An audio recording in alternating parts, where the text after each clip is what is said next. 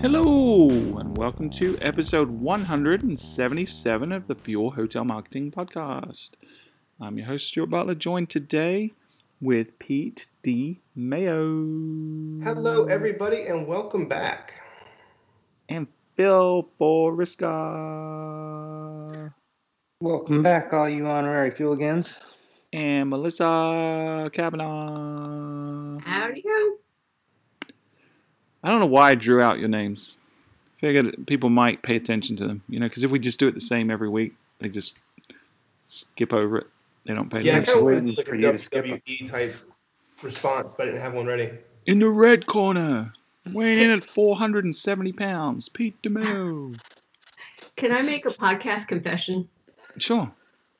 You know how we've said that people don't really remember our names? Mm-hmm.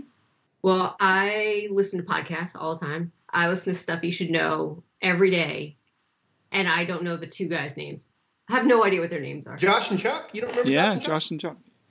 I, I, I, I yeah, I, and I know there's some guy out, like the, the sound engineer guy who's out there. I, I never remember their names or who's who when they speak. Oh, you got to know Josh, Josh and Chuck because they're easy to remember, right? Easy for you to ah, say. yeah, we hey, we don't take offense when people don't know our names. It's fine. We just care that they get value out of the content. That's really why we're doing this. So it's not There's for a lot of fame. value It's, out of today's it's not for the money. Yeah. So today's episode is going to be packed full of va- value. We're going to be talking about something really important. Every single person listening to this is going to get something out of it. And um, I know this for a fact because I came across a really interesting stat the other day. Pete, do you do you happen to have the stat of the week? The human has been neutralized. That was not. I'm pretty sure that's not it. No, that was not it. Uh, What happened to the bee boops, man? I don't know. I think uh, the I, I got to find it again. I think that was the wrong one. Clearly. All right, just do it with your mouth instead. Beep, boop, boop, pop, pop. All right. So, so, so, Melissa, have you ever had the question, being our resident analyst, have you ever had the question, what, what's a good conversion rate, or what, what's the average conversion rate in the industry, or what should my conversion rate be? Have you ever had one of those questions? I've had all three of those questions many, many, many, many, many times. And, and what, what is often your, your emotional state immediately after hearing that kind of a question? My buttons start burning. They do. What about your goats? Are your goats in? Um, yes, there too. Yes, They're getting they're getting gotten. Yeah, they're getting too. gotten. See the problem. That's the problem, right? People focus on averages. They do it with email too. Like how often should I send an email? You know, what should my open rate be of my emails? And and really, the stat that is hundred percent true in every case is it can be better and it should be better and you should be working towards improving it. So whatever your conversion rate now, whether you're you know at 0.1% conversion rate or whether you're at 20% conversion rate, it can be better than it is with a little bit of effort. And that, that's what we're going to be talking about today. We're going to be talking about how to improve the conversion rate of your website. And when we here talk about the conversion rate of the website, we're really talking about the overall conversion rate of people that come to your site and eventually book. Um, and, and that could be over the phone or online, doesn't really matter. But we're talking about a conversion of someone actually handing you money compared to the number of people that are coming and finding your brand online as well. So we're going to be talking about some tactical ways you can improve that and, and just the philosophy about how you should approach that as well. And Phil, you put this together. I know it's going to be accompanied by an amazing, ex- extensive blog article. We'll, we'll kind of do the Cliff Notes version today, but thank you for putting the notes together, Phil. No problem. I feel like this is this is pretty important, and our listeners get to take away some actionable items to try on their own hotel's website. This is very, very true. We like we like the episodes that have tangible tactics, actionable items for sure. But before we jump into the topic, ladies and gentlemen, this this is a rarity, but we we've got another duo of Newsaroos this week. So I, I think we probably may need to change the name of this segment to the Twosaroos because we're having two most oh. weeks these Oh. days. What? What? With hotel marketing that cannot lose, now it's time for Twosaroos. wow, ah, your creativity is unbelievable, Pete. How did you come up with that so fast? I don't know. amazing. Amazing. So, so we do have a couple of newsaroos this week. So, Melissa, you want to kick us off? Yes, my newsaroo is quite literally barking up the right tree. I see what you did there. That's fantastic. This newsaroo was found on PR Newswire, and it is that Wyndham Hotels and Resorts joins with Rover to make pet-friendly travel easier for new pet parents.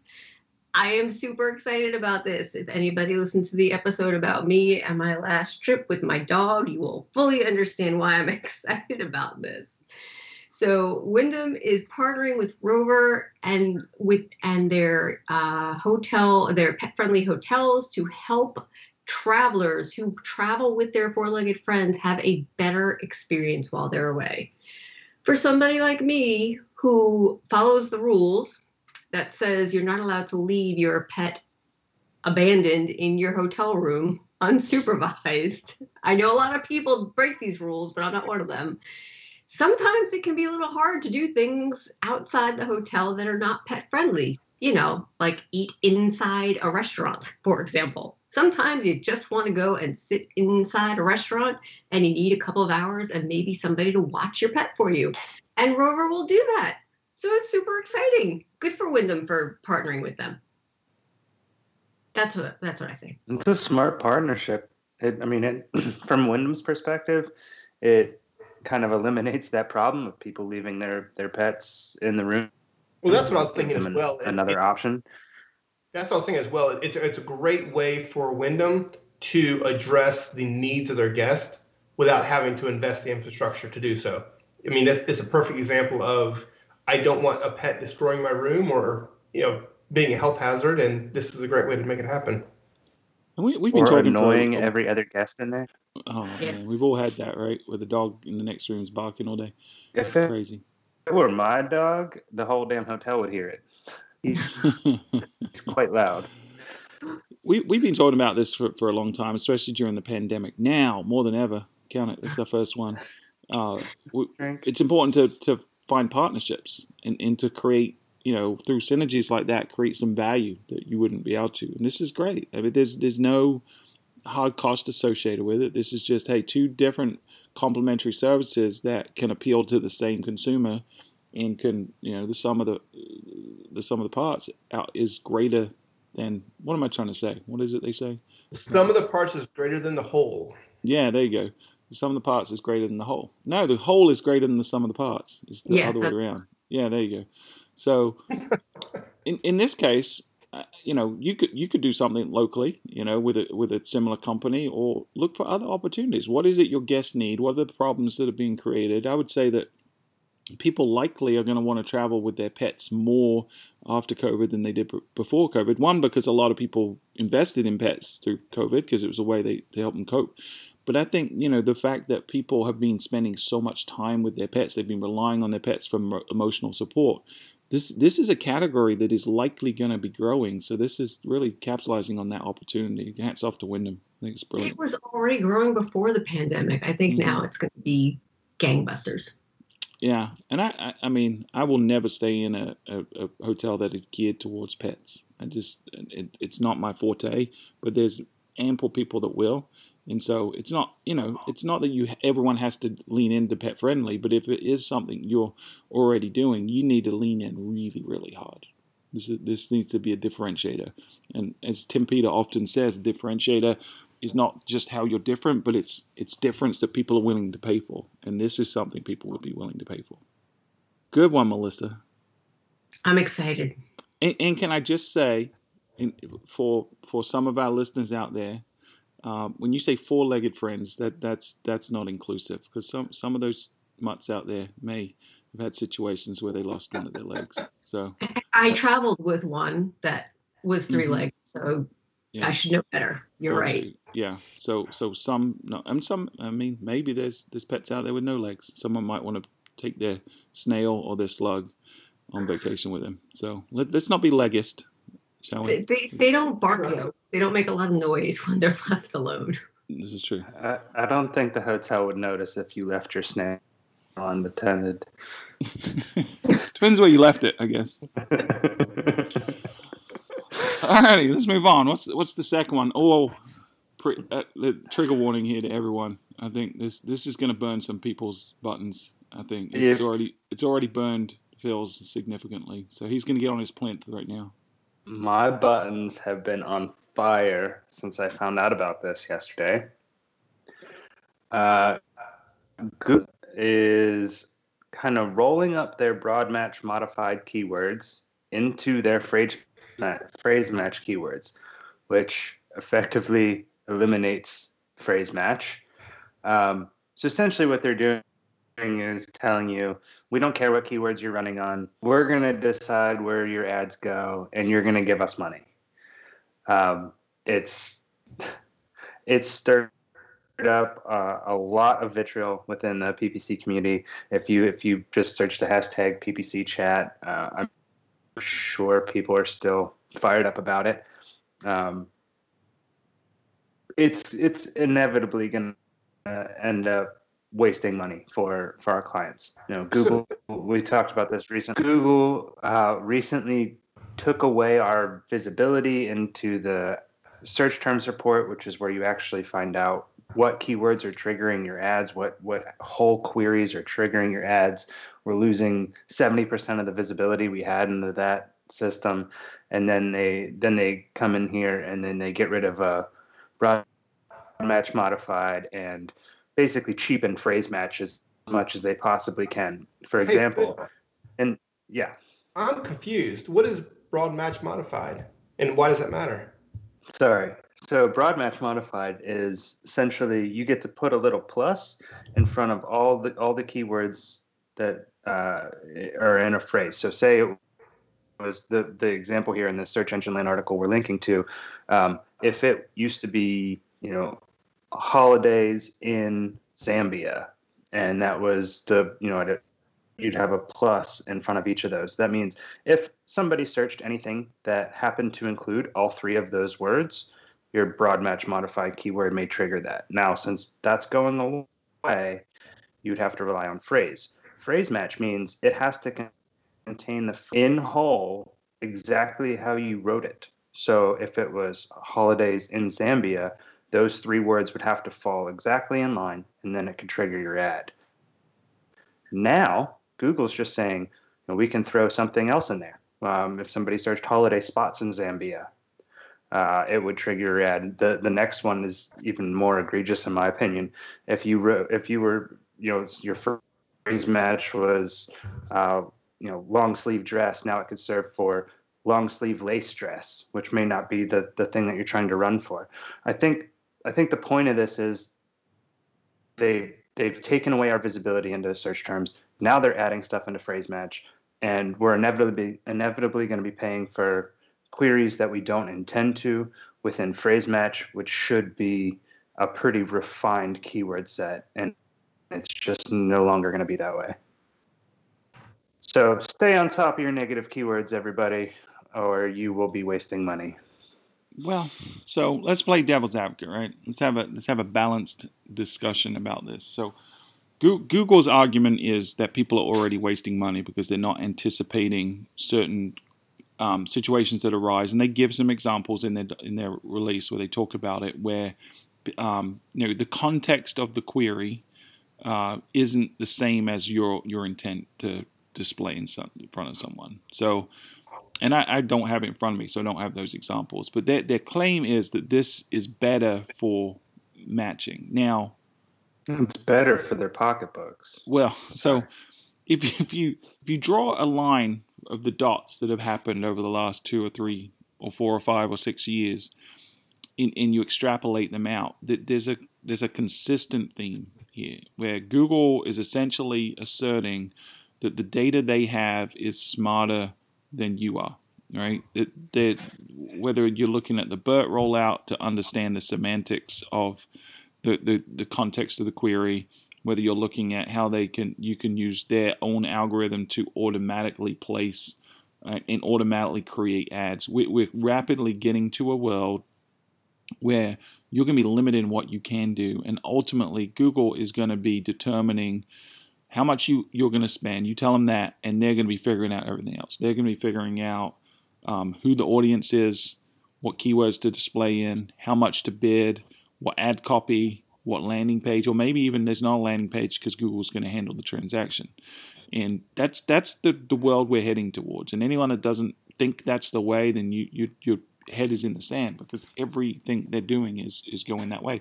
And ultimately, they're doing it because they want more of the pie. They want to control more of your source of revenue. They want to control. They want to be what Expedia has been to hotels, right? They want to be that for every industry. They want to be where you generate business. And and you don't think about it, you just cut a check to Google and it magically happens. That's that's their ultimate goal. So well, I think right now is they're going after the least common denominator.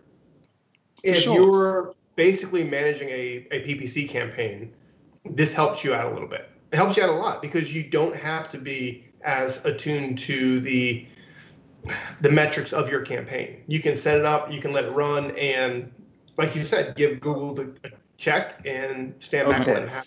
And for seventy percent of people out there, that's a better scenario because they're probably not doing a great job. You know, we see it all the time where we take over a campaign that has been poorly managed. They're not putting in negative keywords. They're not doing the optimizations they should. Because I don't poorly manage my campaigns is why I'm so upset about this. Is it's it's they're trying to take control away, and they're not that good at it yet. They think they are, but they're not. Well, they, but you're, they're not better than you. And, no, no, but look, they're they're constantly suggesting terrible keywords to run on. They're constantly suggesting terrible ad copy.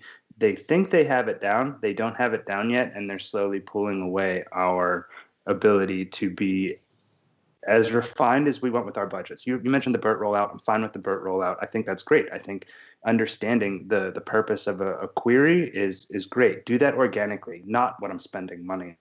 Well, at least have an. I don't want to cut a check for what they think I should cut them a check for. you at least have an off switch where you can say, "I understand the risks.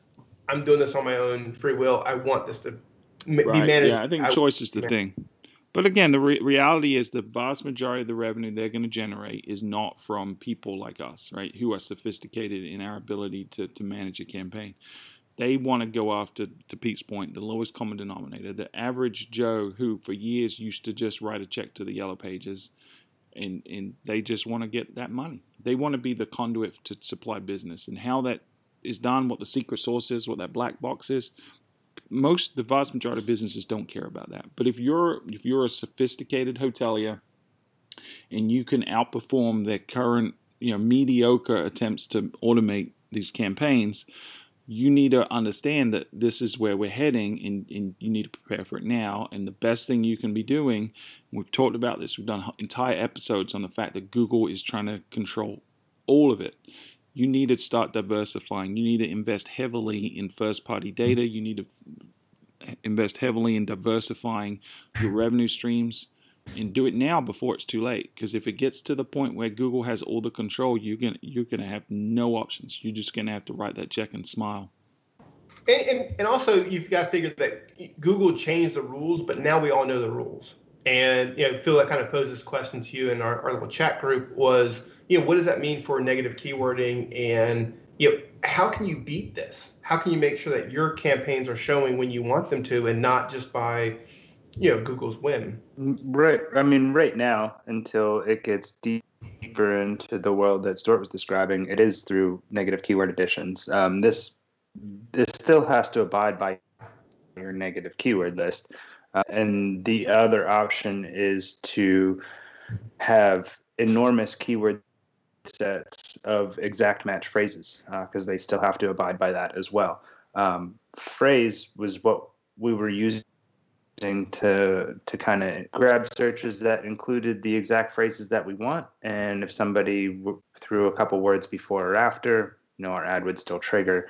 Um, now we just kind of have them thrown in the middle of our phrase, which it I I can't tell you how annoyed I am I'm sure you can hear it in my voice, but uh, I, you know, I think stay, like I said, stay on top of your negative keyword lists. Um, review your search terms reports as much as you have the ability to. See how long that lasts.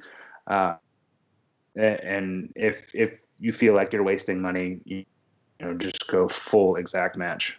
But understand if you do that, you're probably going to be missing out on quite a few queries, as we know, the typical search query is getting much more conversational and more words are being used inside of it. Or just dump all your money in Bing, and you'll be fine.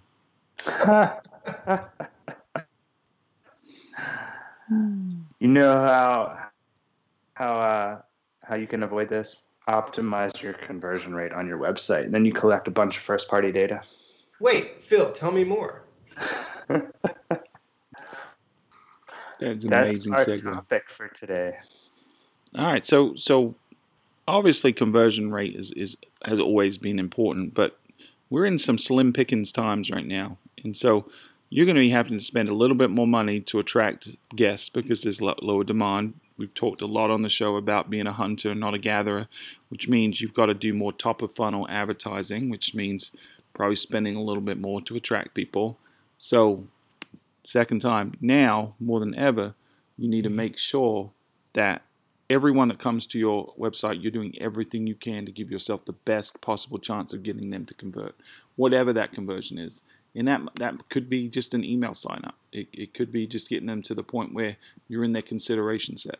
But ultimately, we want them to convert all the way to the point of giving you money, handing over the cash. So, where do we want to start on this, guys? Do we want to talk about? Um, I'm looking through your notes, Phil. Where do you want to start? How do I optimize my conversion rate?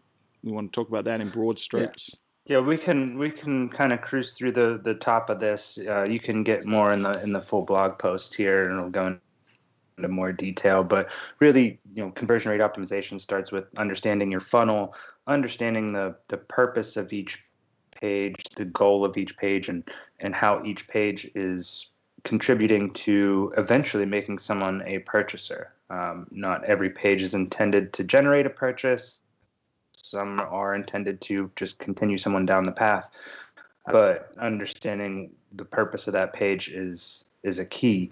Um, uh, kind of an aside to that is when when you're directing people to your site making sure they land in the correct part of the funnel is is essential too we were just talking about paid ads if you're if you're paying for ads for two bedroom oceanfront condo you don't want to send that person to your homepage. You want to send them to the part of the funnel they're they're looking to fall in on your two bedroom oceanfront condo page. Um, and then you know again, what we're going to be talking about here is how to get someone from that two bedroom oceanfront condo page farther down the funnel, eventually making a purchase. So, all right. Well, so I think let's take a pause there and kind of d- to break that down a little bit, right? So, Sure. I think I think the takeaways there are there isn't just one conversion funnel in your website. Right? There, there are multiple entry points, and I don't think we need to go any further back and, and define what a funnel is. I think by now, everyone that's in the marketing world understands what a funnel. But the way we kind of look at funnels is that they're they're individual, discrete things that all link together. So so an individual um, consumer may have multiple intertwining funnels, and so making sure you understand each guest that comes, where they're coming, where their starting point is, and where you want their ending point to be. That's one discrete funnel. And what can you do to get them from point A to point B? And we talk a lot on this show about friction in the booking process. And there's a lot of friction that naturally occurs and hurdles that appear from getting someone from point A to point B. And so our job is to try to anticipate what the friction points are and try to eliminate the hurdles. Try to um, try. I'm going to use a physics analogy a little bit, and it sounds a bit bit weird, but if you if you follow along, it, it kind of makes sense in the end. But if you figure what friction is in reality, right? It's when two objects are touching each other and they create a, a force between them that prevents motion. So the, the easiest way to think about that is a block, like a wooden block on top of a table. And if you try to push it, it doesn't just continue to move. It'll move proportionately to a couple of factors. One of those factors is the the um, friction coefficient between the two surfaces. So you can change that by polishing the surfaces or or adding a lubricant or something like that. But you can also improve uh, or reduce the friction by pushing harder, pushing the block faster, pushing it with more force. And so that's that's kind of what we're going to be talking about today. As we're looking at improving conversion rate, we're really talking about reducing friction. And the two ways you can do that is by optimizing or by applying more pressure or what we call nudging people through that funnel with more force. So that's kind of how we're going to break it down as we're talking through this. I like that analogy. That's awesome. All right. Um, so let's let's kind of start talking about what you can do. So once you understand the funnel, you know, understanding that the conversion rate of a page may not always be a purchase. It could be increasing clicks to the next part of that funnel. Um, you know, increasing clicks to another page. It could be generating phone calls.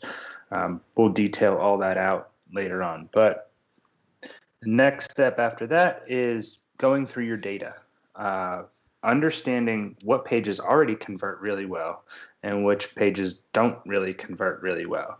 Um, trying to figure out what's going on on those compa- on those pages that convert really well. Can you take some of those elements and put them on the ones that don't? Um, and also, say you have some really high traffic pages that don't convert very well. How do you take the the visitors from that page and get them to pages that do convert really well? Um, if if the the goal of the page isn't to um, p- put on new elements that that would make a conversion. So, you know, I, I think looking at it in terms of how do you how do you improve your poor converting pages what's working on your top converting pages um, that you can you can shift that way And, and also, I would add that you want to make sure you're looking at the traffic to those pages as well. You know, if, you look at this in a vacuum and say, "Oh wow, the you know so and so's wedding reception page had a phenomenal conversion rate. I should optimize for that." Look at the value of the traffic to that page. You know, is it a a very minute portion of your overall traffic? Because if it is, even though it has a opportunity for improvement or it's it's a great example, you may not want to focus on it. You, I think you want to balance that. well i, I think i think the a, a, a good example of this too pete is let's say you have a blog post that really isn't geared towards direct bookings say it's you know the top 15 breweries in your city and that blog post gets a ton of traffic well people who visit you know search for that and then visit your page and see your list aren't necessarily going to stay at your hotel but there are ways that you can nudge them to a different piece of content that may eventually make them stay so That's a good point.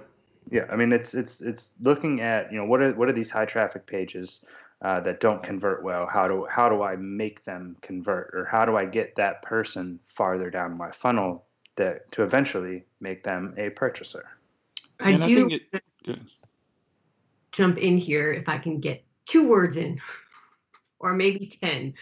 Um, I want to distinguish between when you're saying what pages convert and what pages don't. If you're looking at it from a landing page standpoint, is one thing.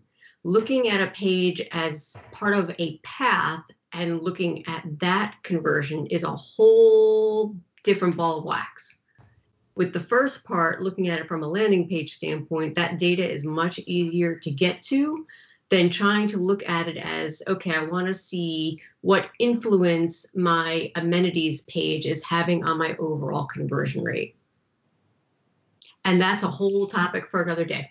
Yeah, but I think you're yes, touching on is. something really important there, Melissa, because because and, and it kind of intertwines what the boys were just saying as well. So the com- conversion rate is tricky because we're not always looking for the sale. With sometimes the conversion rate is we have a goal in mind. So if you take um, the the example that Phil gave about the brewery, so we know that the chances of that's a first date that we're probably not going to seal the deal, right? We're probably not going to get them to book from seeing that page, but we also may have knowledge that if people see how beautiful our rooms are, or if they know what amenities we have, and maybe they know, hey, we have a brewery package that gives people, you know, a growler from a local brewery or something, there's information that we can insert into the conversation at that point that will greatly increase their chances of moving to a different funnel that has a higher percentage chance of um, converting. So if you know, for example, if you have an insight that your amenities page or your accommodations page is a, a big influencer in people ultimately staying with you, your conversion funnel for those blogs may be to try to get people to, to want to go and, and navigate to that page. So that that's how you need to think about it as you're looking at conversions and breaking these down into micro funnels along the way. Awesome. All right, and and like I said, the conversion, like Stuart said too, and conversion's not always a purchase. Conversion can be pushing someone to the the next step or next funnel, and and I think that that kind of gets into the meat of, you know, conversion rate optimization, and that revolves around testing. So testing is the key to conversion rate optimization it's definitely an iterative process and it requires goals. And we, we mentioned earlier, each page has a different goal. Is your goal purchase or is your goal pushing them to the next step of the funnel or a next funnel? So let's start with tests. Um, I think conversion rate optimization is uh, define the goal, know what your goal is going to be, and then make a test. The test needs to happen one test at a time. Don't test a bunch of new items at once because then you'll you won't have an idea of what change you made that caused the results that you see. So one test at a time. Amen. And, and I, I like to approach them with the scientific scientific method where you you start with a hypothesis, right? You start with a notion that if if this is changed, then it it will have this impact. And you know, so using a very simple example of that may be that hey, the the call to action or the color of this call to action or the verbiage on this call to action um, may impact the number of people that, that choose to click on it. And I know if I get more people to click on it, they're, they're at the next stage is the funnel and they're more likely to continue. Now, I think there's a couple of traps in that, right? Because some people look at just the step and say, okay, well, if I can get more people to click, then ultimately I'm going to end up with more revenue. That's not always the case. Sometimes you can qualify people one step, but it doesn't mean you're necessarily qualifying people further down the down the funnel. And sometimes it's the opposite. You may want to disqualify people earlier. But when you say test one thing, it doesn't necessarily mean only um, test one element. You can do a multivariate test within one test, but if the hypothesis is I want to check this call to action and improve it, you could check the the the color and the verbiage at one time, right? Those are two variates within a test, but you want to test all combinations of that. The, the key, though, is, and I think where a lot of people struggle is, especially with an individual hotel, do you have enough audience to make the data statistically relevant? And so you got to make sure you're, you're limiting the scope of the variates if you are going to do more than one dimension of a test at a time. Well, and that's what we've always seen is it, it's phenomenal when you even us at times would say, "Hey, we should do this and this and this and this," and create this crazy multivariate test. And you know, based on your volume of traffic, we'll get back to you in six months. You know, I, there, there's value in that, but there's also, I think, to Phil's original point, pick one thing that you can do, you want to test, and if you can get successful tests done more quickly, it gives you an opportunity to put other tests in behind it. You yeah. don't think of it as a, a test as a, a start and end point. Think of it as a, a start point and a, a rest stop to the next step. You're yeah, always it's an ongoing process for sure. Small yeah. iterative tests are, way, are more impactful in the long term than big grand tests for sure. And also multivariate people are very confused by this terminology. Stuart, you explained it perfectly, where you're testing one element but multiple parts of that element. So it could be the color and the verbiage and the size of a button, like all three things you're testing. But it doesn't mean that you're testing the color of the button and the intro copy and the hero image. That is not a multivariate test. That's a mess. That's what that is. yeah. That's Great funny. point. So, yeah. so I kind of broke this section down by tests, goals, and analysis. We talked about tests. So the goals, kind of Stuart kind of explained as well. Have a goal in mind. Have a hypothesis. Have something you want to accomplish. So once you establish that goal and the change you want to make, mm-hmm. make the change. Annotate that change within your analytics platform. In in the annotation, say what the specific change was and what you intended to accomplish. And then obviously we need to wait uh, uh, ample amount of time to generate statistically significant data. And and being that we're in the hotel industry, you once you have that statistically significant data, you also need to compare seasonality and recency. So comparing to previous period as well as previous year, um, and and kind of get an idea of did my test accomplish what my goal was. So that's the analysis portion. Did we did we accomplish our goal? Um, if if my goal was to uh, I want my my amenities page to drive people to my rooms page, did did I get more people in the page flow report from amenities to rooms? Um, that that would be that would be uh, the accomplishment. Did it happen? And then you also kind of need to look at unintended consequences. So this is this is the caveat. Uh, did did you you kind of can't just look at that as the end all be all of um, uh, of the success. There could be unintended unintended consequences. Uh, I mean, like a copy change, you could see a page drop in rank for a particular keyword. You could see a click through rate decrease or increase. Um, if you're adding a, large element to the page, imagery, video, did it impact page load speed negatively? Um, so look at look at multiple facets, but again, I think it's important to see if you accomplished your goal, but it's also important to see if you know maybe that hurts you in other ways or helped you in other ways. I mean, I think any data the, the mistake a lot of folks make is they look at data points, KPIs in isolation, and, and our advice is always to look at things in context and, and consider the, the bigger picture. You know, great, great um, example of this would be uh, several years ago we had a client where their conversion rate on their website while they were doing a test dropped, and overall, right, in, on both both sides of the A/B test, the conversion rate was lower than it was prior to the test starting, and, and it ended up being that they generated a source of traffic that wasn't qualified while they were running the test. Right? So if they didn't have the context to that, they'd be they'd be confused because both the control group and their test group were showing poorer results than they were previously. And it really had nothing to do with whether or not the test was performing. It was it's a consequence of some some external factors. So you've always got to look and see what's going on in context and, and, and looking at multiple KPIs at the same time. And on top of that, I would say understand that a irrelevant test is not a failure. I can't imagine. I can't even count the number of tests that we've run where the conversion rate didn't change by a tenth of a point. And that's not necessarily bad. It's just you're understanding the elements that are not relevant to your ideal guest. But it gives you the tools to keep testing and testing because everyone throws out like, hey, you should test the the blue button versus the green button. Well, in many cases, the guest doesn't actually care, but knowing that leads you to more refined tests down the road.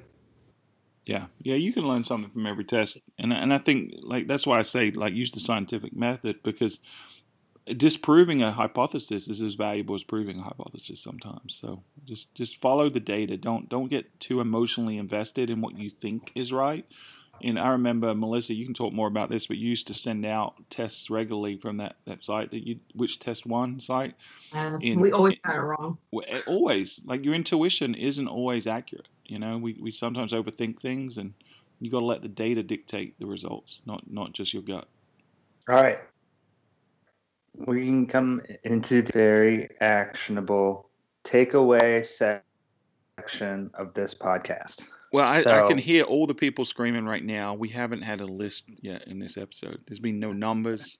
We like lists.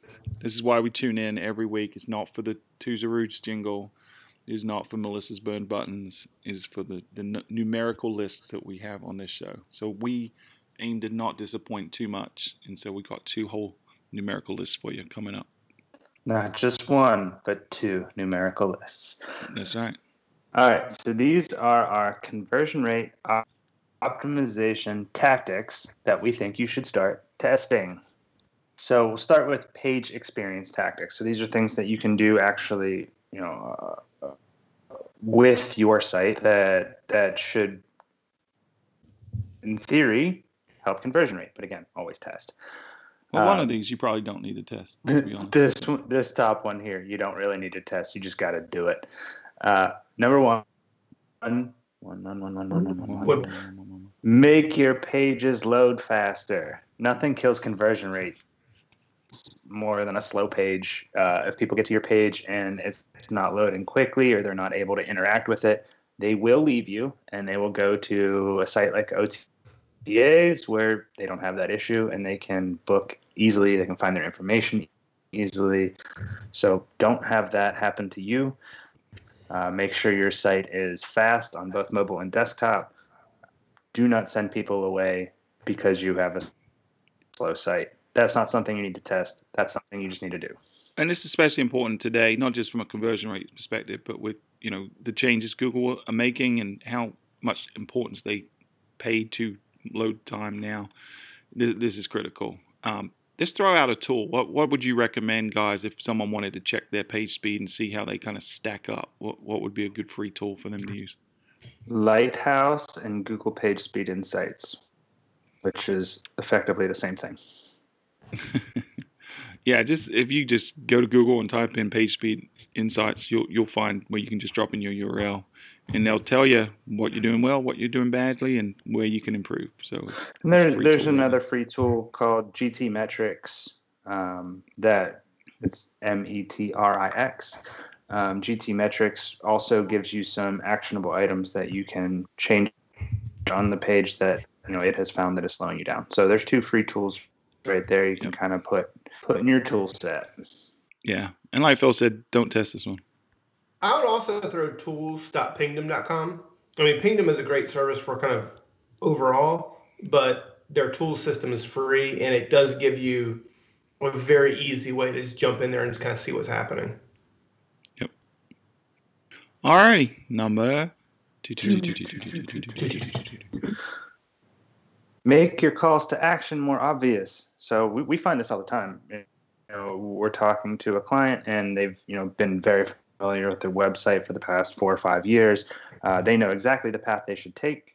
Um, they don't understand why other pe- people don't take the same path, but I think that's the point, right? So it, it, you may know your site very well, but your pr- prospective guest who hasn't actually visited your site may not find it as obvious as you. So using things like uh, one probably one of the best tools out there right now, um, and it's free. It's called Microsoft Clarity. Um, you can actually watch recordings of people interacting with your site. Um, you can you can see where the roadblocks are, where they're getting caught up, what pages they're leaving on. Um, you can see the page flow, uh, the different things they click on. But using those actual recordings of people interacting with, your site uh, can can kind of show you where you might need to add a call to action or change your call to action a little bit. You know, something something like changing a text link into a thumb friendly button may may may do wonders for your conversion rate. So making the calls to action obvious by viewing how people are interacting with your site. And a call to action doesn't have to be the, you know, the book now, check availability kind of thing that you typically think of a call to action is. It, it can be whatever you want it to be to get people to the next step. A, a call to action could be a read more link. It could be a um, related articles link. There's a lot of ways.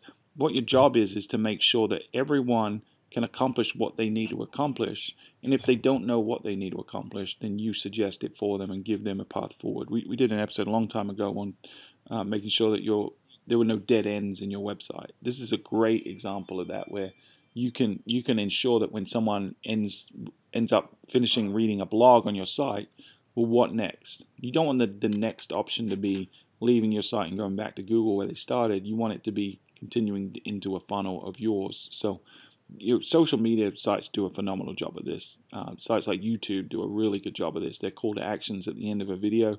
You know, by suggesting new related videos, it, it gets you caught in that mousetrap. You need to be thinking that way with your call to actions as well.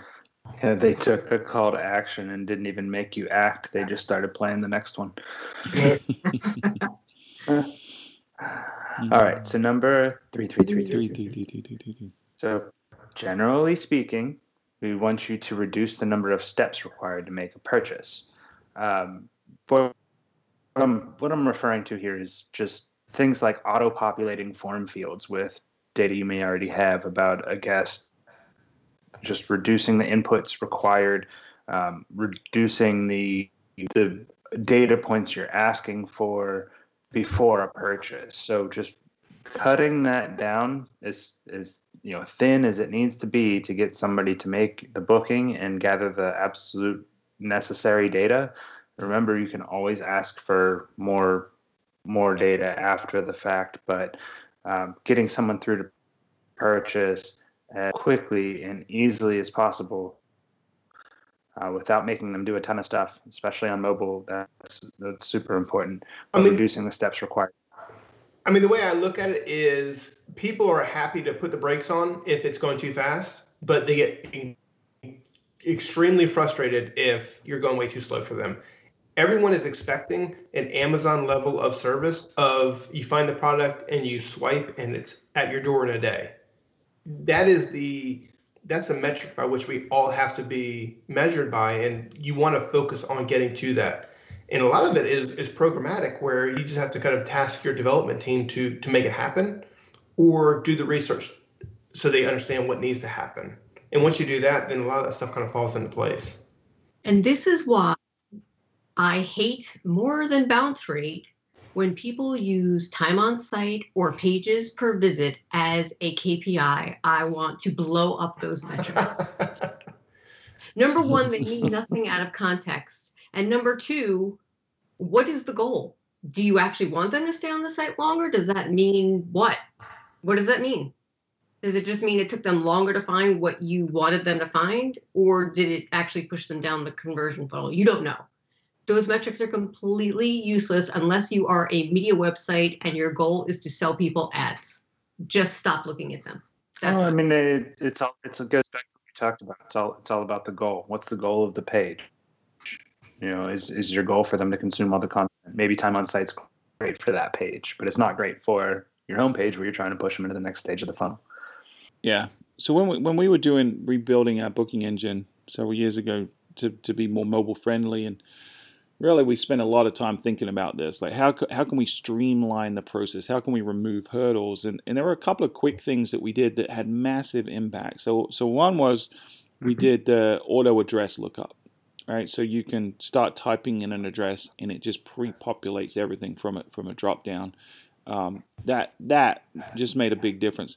The other thing is the credit card. You know, people don't like having to go pull out a credit card, and, and then they even more hate typing in their 16 entire characters in a date in a, in a CVV. So, you know, if you can implement something where th- there's you can take a photo of it or something like that, or, or better yet, you can store their payment information in your PMS, and you can charge the, the card that they have on file, just like the OTAs do, just like Amazon does. That that that kind of friction reduction can have a really big impact. Um, I A did want to touch on the. anecdotal- and a Okay, go complete anecdotal ex- experience. I only purchase things on my phone at this point because it's so easy to say use credit card ending and blah blah blah, without having to find my wallet and plug that stuff in. So take advantage of that. and PayPal. PayPal's been, oh boy, PayPal's been my friend lately. Yeah, any any of those payment options, you know, Apple Pay is, is another one. Um, Google has a solution, Amazon has a solution. The problem we have in the industry as hotels is most booking engines, including ours, don't aren't that compatible with a lot of those payment systems. We do have PayPal integration, but the limitation is on the PMS level. The PMS does not allow payments in those those forms. So I, I think we have a technology hurdle that some folks are trying to solve, but I think it's it's long overdue in that industry. Um, I did want to touch on this one too. We said, you know, Phil said at the beginning, generally speaking, you want to reduce the number of steps. Now, th- there's a conventional wisdom that fewer clicks equals higher conversions, and you know, al- although each click you are going to lose some people, there are some some examples that we've seen where sometimes adding a step can actually improve the overall conversion rate. You may lose more people higher in the funnel, you end up getting more people to convert ultimately down the line. And, and an example of that is our partnership with Flip.to, where they have a product called Discovery. And what it does is it, it it, it asks for an email address earlier in the funnel. It asks for it when you first start your your search for for the hotel. And so, yes, we see a lower conversion rate at that point from people getting from that step to the folks seeing rates. And so, on the surface, if you were just doing a test and looking at does it get more people into the funnel, it would look like a failure. But then when you pull back and start looking at the overall conversion and ultimately what matters, how many bookings you make, how much revenue you make, we actually find that it improves the, the process overall if you are collecting an email address. Not only do the people that have bailed out earlier, they would have bailed out anyway because they weren't that interested, but you now have an email address where you can retarget people and get them back into the funnel through cart abandonment and things like that. So more steps sometimes can improve the overall conversion rate, but you've got to approach it in a strategic way. Right. Number. Creating open lines of communication. So whether this is you know live chat or you know just simply adding a, a clickable phone number strategically throughout the site, just just make it easy for your guests to contact you. Um, a good example of this that we've seen improve conversion rate, um, adding the clickable phone number to a group or wedding reservation page, uh, rather than making someone fill out an RFP. They just they wanted to ask questions, um, and they got to ask their questions, and they also got on the line with a very smart uh, reservation specialist who helped them along down the funnel. So something like that, just adding a adding a phone number right next to your RFP form um, can can greatly improve conversion rates. Yeah, and giving choice is always the best option because because yeah, we use averages in, in our data a lot. You know, the average conversion rate, the average person, the average whatever, and and we're as guilty of that as anyone else. But at the end of the day, every guest is different. Every guest is individual, and everyone has their own preferences. So if you can, always always give them the choice of how they transact with you, how they communicate with you, how they do business with you. That that's ultimately the best way to to be hospitable and to serve everyone. All right. Number five, five, five, Five, five, five, five, five, five, five, five, five. Anticipating the contextual questions and providing answers. So this is basically getting out in front of people's concerns and doubts that you know happen in certain parts of the funnel. Um, great example of this uh, w- when a guest is starts their search, they're they're caring about what they their prerequisite checklist. So, does your hotel have free Wi-Fi? Does it have free breakfast? Is the breakfast included? And that changes as they go farther down the funnel. So, once they're closer to actually book, they're looking at things like, you know, is the site secure? Is, is their credit card secure? Can can can they give you all their information and feel good about it? So understanding the, the differences at different parts of the funnel and quelling those fears, doubts, and concerns uh, at those parts of the funnel are are huge. So you know, initially answer all the does this meet all my prerequisites, and towards the end, is this the safest place to book? And, and the answer should be yes. Yeah, good exercise. And we've mentioned this on the show before, but to really an- anticipate what all the questions are that people have, just go through a brainstorming session with your team. If you have an agency or with your reservationist, what are all the questions people ask currently that you've heard? But then try to anticipate it from your perspective. If you're booking a hotel room, what are the questions that you would want to know the answer to? In, and where are those, those questions relevant? You know, and try to make sure that that content is one created in a way that's easy to digest, but two appears contextually at the right points throughout the funnel. And it's not that hard. I mean, it could be in the form of you know an FAQ for a lot of these where you just show did you know and and just put in a little call out at the right times. But then others are like, okay, well, people want to know whether I've got free Wi-Fi or people want to know what the bed configuration is when they're selecting a room. Well, how can I communicate them that that to them as effectively as possible. It might be that I can develop some icons that indicate that stuff. You know, the OTA's done a phenomenal job of, of portraying a ton of information with very little real estate. If you go look at what they do with their icons, with their little call outs and things like that, they do a phenomenal job. So just spend some time really thinking through what what are the questions that could prevent people from booking at this point or could prevent them from going further in the funnel? How can I answer that question at each point in the funnel? Has a massive impact. All right, so do we want to shift gears a little bit? And, and we talked about some of the kind of feature functionality stuff, but let's let's let's talk about psychology, shall we? Yeah, I mean, let's jump into some psychological tactics because no matter how technically astute you have your website and it's working as great as it can be, if you're not focusing on the entire other half of the coin, you're not going to have as good of a conversion rate as you can. So we've got a couple item, items here that I think will really help. And the first one, one, one, one, one, one, one, is creating that sense of urgency.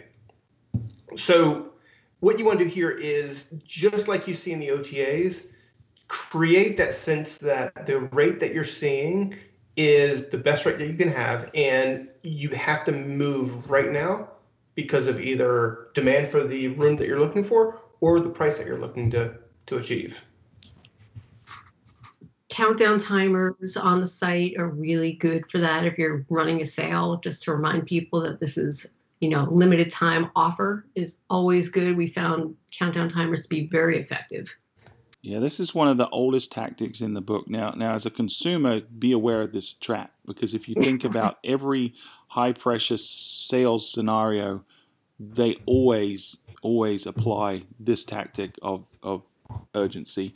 Any major scam, if someone's calling you out of the blue with some kind of unbelievable opportunity, you hear a lot of people recently where they're having to cash out money from a bank and put it into Amazon gift cards or something. And, and if you really stopped and thought about it, it, it's ludicrous. But people are getting scammed because they make it so urgent. And, and when you're put under pressure as a human, you tend to do things that you probably wouldn't do without. So, you know, as a consumer, this is not such a good thing. But as a as someone trying to encourage people to book your hotel room, it, it's good to know that this is an effective tactic that you can employ. Just do it ethically, though. You know, don't do it in a way that's disingenuous. Moving on. Number two, two, two, two, two, two, two, two, two, two, two, two, two, two. FOMO. Phil's back. Okay, I'm sorry. I'm back. All right. So FOMO, the fear of missing out, like I feared on missing out the rest of this podcast. Um, so this is really similar to creating a sense of urgency or just instilling that that that doubt that they may miss whatever it is that that you're offering. Um, we've applied this on our our booking engine. You see it on OTAs as well, where you you see things like only two rooms left for your dates, um, and then people just have that that fear that you know, hey, those rooms might not be available if I don't book it right now. Uh, they have that fear of missing out. So we know this works. It's proven to have worked, and you should to implement this. I learned a new phrase this week, which I really like. FOMO is a mofo. It really is. Like it, it'll get you every time. You know, this is why one of the reasons social media is so um, powerful with, with you know when you're marketing because if you can show other people that these uh, these others, your, your friends, your family, or even strangers are having a great time, and you're not, that that that just tweaks you in a way that is irresistible. You know, it's kind of close to the number three we're going to talk about in a second, but you know, leveraging the fact that someone else might get something you don't, that that will trigger people beyond belief to the point where they'll they'll be a lot more likely to pull the trigger. So true.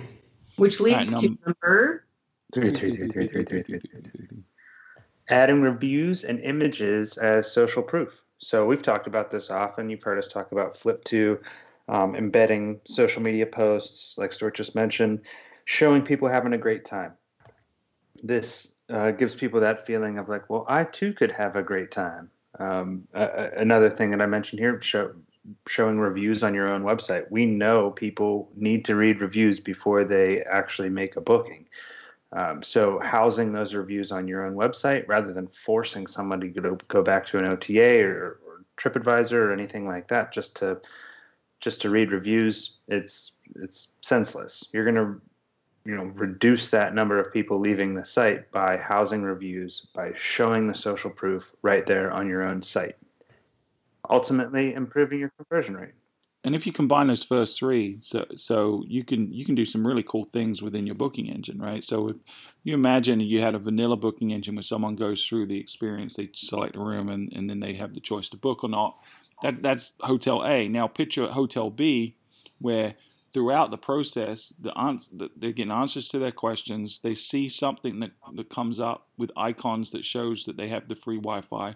Then, when they get to the rooms, they see, oh, 27 people have booked this specific room in the last 24 hours. And oh, by the way, we only have three units left. So you better hurry before you miss out. Oh, and we're running a limited time offer right now that, that runs for the next 24 hours. So you're, you're applying all of these in combination and it creates this irresistible desire to, to book. And uh, it, it's really, really, really powerful. And it's not that hard to do once you set it up to work. And so this, this stuff works, and we know it because we've employed most of this in our booking engine technology, and we've seen tremendous conversion rates, especially on mobile, where this this seems to have even more of an impact, where people are a little more impulsive. I, I feel like this is this is all kind of going back to what works in infomercials and why are infomercials so successful. They employ all of these tactics every single mm-hmm. time so well, and it just works. And the All next right, one being four, four, four, four, four, four, four, four, four. Oh, wait, there's more. But wait, there's more. So yeah, the reinforcing value, um, making people understand that uh, there is value in their purchase. You're not you're not losing them to question, you know, losing them to another site or making them question their purchase decision. Uh, they feel really confident because they they know what you're providing is exactly what they want. Um, so as they're as they're booking you're showing them all the different perks they get when they book with you all of the discounts they're receiving by booking now um, providing all of that right before they're about to submit their credit card information is that that reinforces the value. That will improve your conversion rate. Yeah and this this is something you need to really pay attention to because uh, especially now more than ever was that four? Three or four i'm not sure. But now more than ever that's definitely full.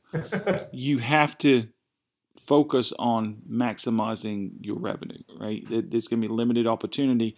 The easy way to, to try to generate demand is to lower your rate, but it's a zero sum game. There are numerous case studies and studies out there in general that will show that your ADR will be crushed, and ultimately you end up doing yourself a disservice and lowering your profit if you just discount rates. It doesn't generate demand, especially right now, but adding value is something that can really trigger people to booking.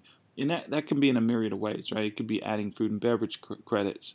If you have a, um, like an arcade in the property, once COVID's kind of um, slowed down a bit and those are opened back up and people aren't so fearful of t- touching stuff, giving away free game cards, things like that. That's something that we've seen have a massive impact on some of our clients. Uh, look at our partnerships. Look at Wyndham. Wyndham yeah, partnerships like Wyndham. Yeah, exactly.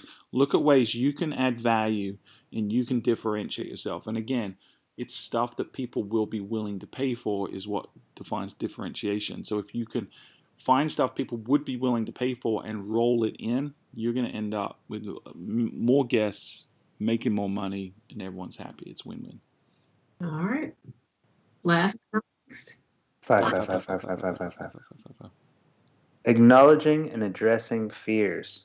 So now more than ever. Oh man, I can't believe you used that cliche. It's terrible. we know people are afraid of everything right now. So just understanding that and trying to quell those fears as as best you can, talking talking to people you know, proactively in, in a very reassuring way, um, showing them all of your cleaning procedures, about your, your cancellation policies, and uh, just the, the you know, general empathy and tactics that your your property is you know taking at this time now more than ever. Uh, it's it's it's super important.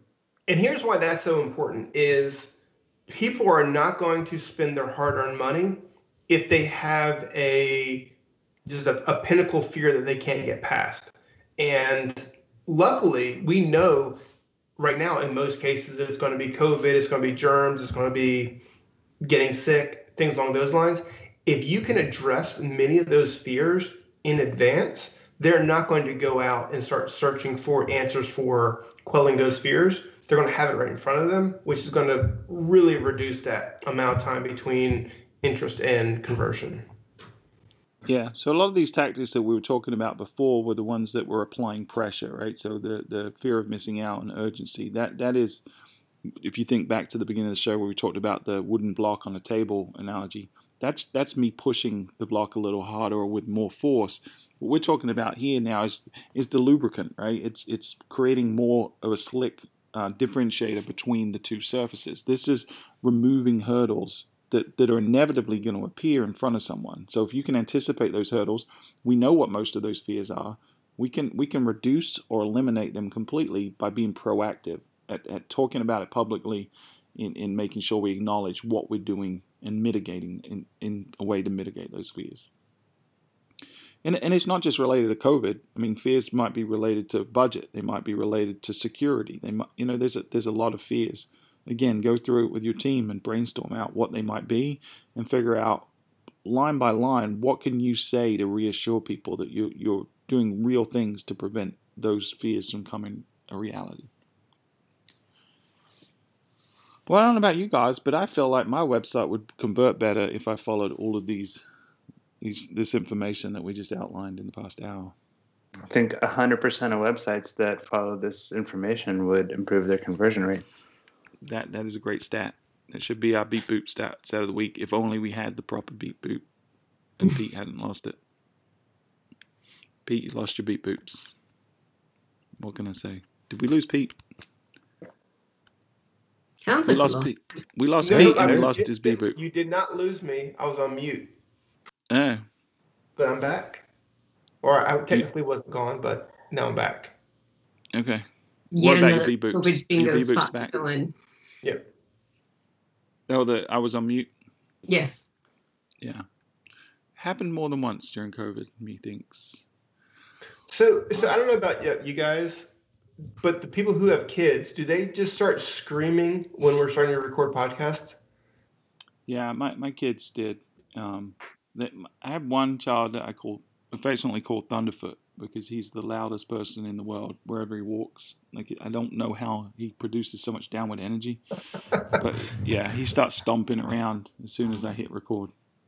Yeah, it's well, it, it's, it's usually they know when I'm starting to record, and everyone's super quiet, but then they all get bored, much like our listeners, I'm sure. And, Our listeners right now stomping around and screaming. Probably so. Well, if, if we didn't make you stomp around and scream too much and you'd like to leave us a review, we'd really appreciate that if you want to go to Apple Podcasts. Or if you don't want to go to that effort, although it's not really in the grand scheme of things that much effort, but we understand you're a busy person, just shoot us an email. Tell us what you think of the show. Tell us if we helped you. Tell us if we need to make improvements. We're, we're very open to feedback. So just shoot us a good old fashioned email info at fueltravel.com. If you want to learn more about Fuel, what we do, our amazing booking engine, our amazing frictionless booking engine, our website development, where we could optimize your website experience, or all the other myriad of things that we do, just hop on over to fueltravel.com. You can read all about it right there. And Melissa, if they want to learn more about you, have a conversation on LinkedIn about analytics or goats getting gotten, where can they do that? Uh, as you mentioned on LinkedIn, I'm at Melissa Kavanagh, or you can find me on Twitter at M A K A V A N A G H. And Pete, I'm pretty much exclusively at LinkedIn now at Pete DiMaio, P E T E D I M A I O. and he means that literally. He's been uploaded to the World Wide Web, and that's where he resides now. He, he no It is. longer has corporeal form.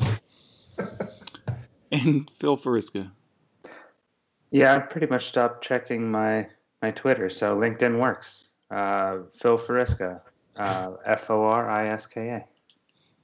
Yeah, I can I can tell you this. I've I've shut down any 24 hour news info. I don't I don't look at it at all anymore, and I I've shut off Twitter. I don't read it anymore, and so I'm I'm so much happier, so much more relaxed. I, the stuff might be going on that it is you know horrible and horrific and would give me a lot of fear, but I don't know it, and so I'm happy. So it's good. Ignorance is bliss. Ignorance is bliss.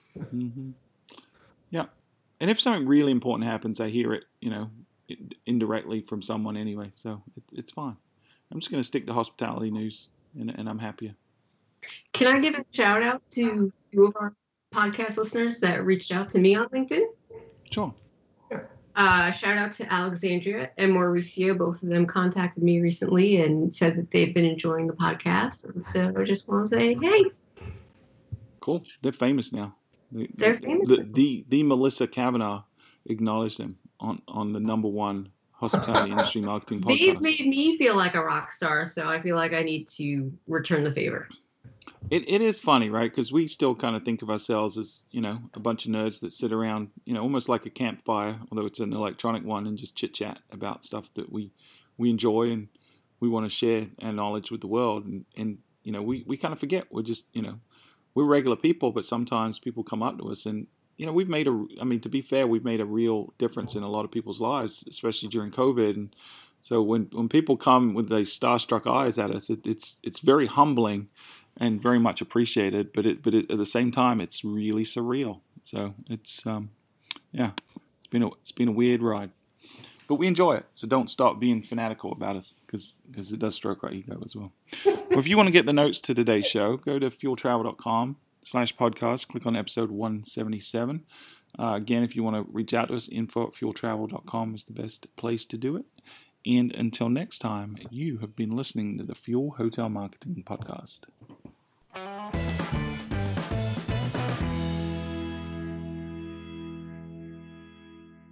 Smoke on the water.